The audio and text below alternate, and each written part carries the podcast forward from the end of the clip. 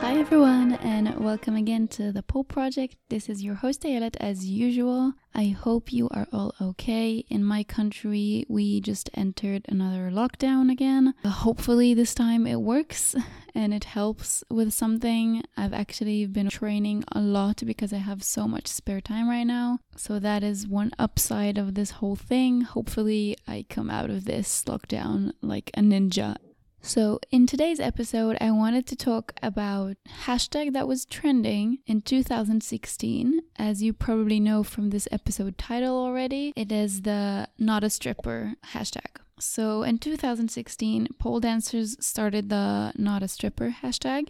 And basically, what it meant is that all these pole dancers would just upload anything that you and I upload as pole dancers to our Instagram and just tagged one of the hashtags they would add was not a stripper. Not long after, strippers started to react to that with the yes a stripper hashtag, and that is what we're going to discuss today.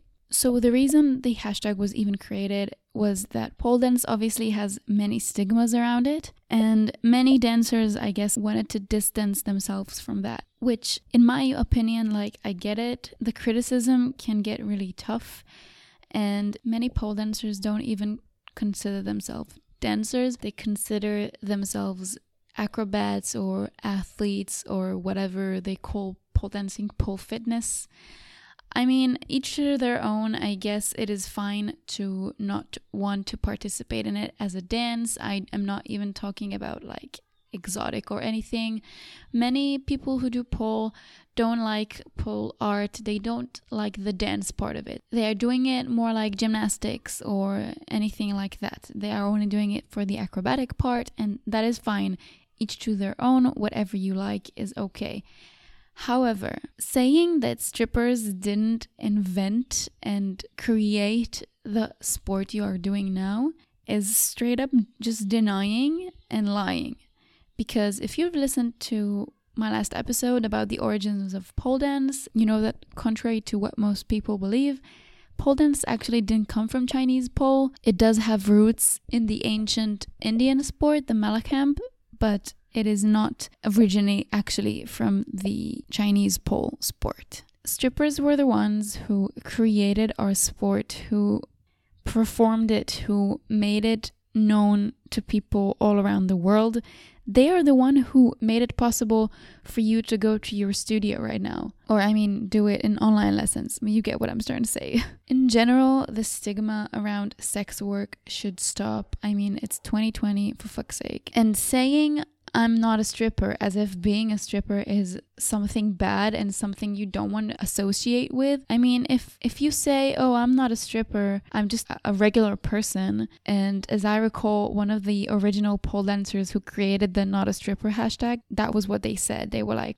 I'm not a stripper, I'm just a regular person, and being a stripper isn't being a regular person. I mean, it is just so disrespectful to sex workers in general and it is even more disrespectful when you think about the fact that without those people, you wouldn't have pole dance or pole fitness, if that's what you want to call it. I think every person who supports the not a stripper hashtag is a bit in denial about the fact that this is where our sport came from. And even though our sport can be powerful and ninja like and elegant, and it doesn't have to be dancey, it doesn't have to be sexy, I think that calling it pole fitness and saying that it didn't come from strip clubs and trying to deny the origins of it is is just ignorance and I think that is it's just being a hypocrite in my opinion. I think that it is important to remember where we came from. I think that as a new sport, because our sport is relatively new, it only gained popularity like in the 90s was the first time that pole dancing was actually taught by a teacher. Also, a fact from last week's episode, so go check it out if you haven't yet. As a new sport like that, we really need to keep in mind where we came from, who are the people that established us and created all the tricks and even just the basics that we know today, all the spins, all the climbs, we owe it to those strippers, to those girls who worked in the strip clubs.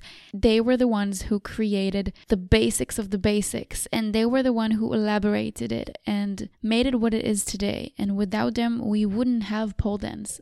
I think it is important to remember where we came from even if we continue to look forward to the future and hoping that the stigma wouldn't stick. I do think that if this is truly where we came from as a community and as a sport, then maybe it's not such a bad stigma to have. I mean, our sport did come from strip clubs, our sport did start from those places.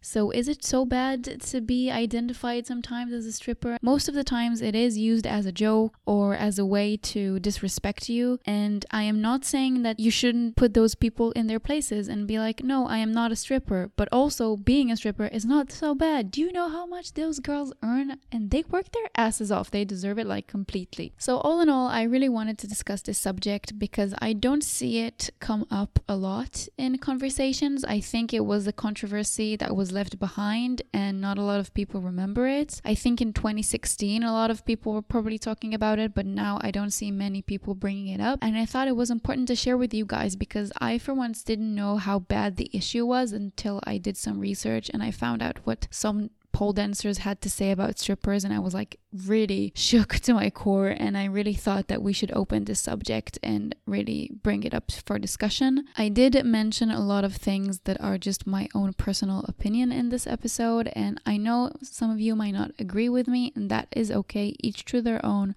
please remember that those are all just my personal opinions. If you don't share the same opinions, that is fine.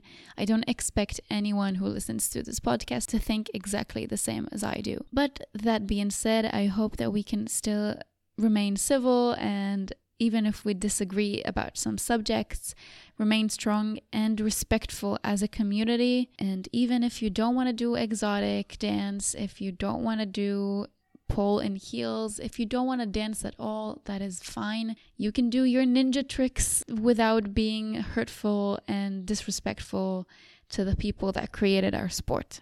So, yeah, that is it for today's episode, guys. Thank you so much for listening. I will remind you again to follow along on Instagram. It is the Pole Project Podcast, and we also have a Facebook page. It is the Pole Project. And I would love for you guys to contact me. Please DM me or private message me on Facebook or on Instagram, whatever you prefer. I would love to hear from you. If there is any content that you would like to see, I would love to hear about it. Please let me know if there are ideas for episodes that you would like to hear if you want to be featured on an episode because you feel like you have something unique to say, then I would love that. Let me know. I am available. I promise to answer every each and one of you.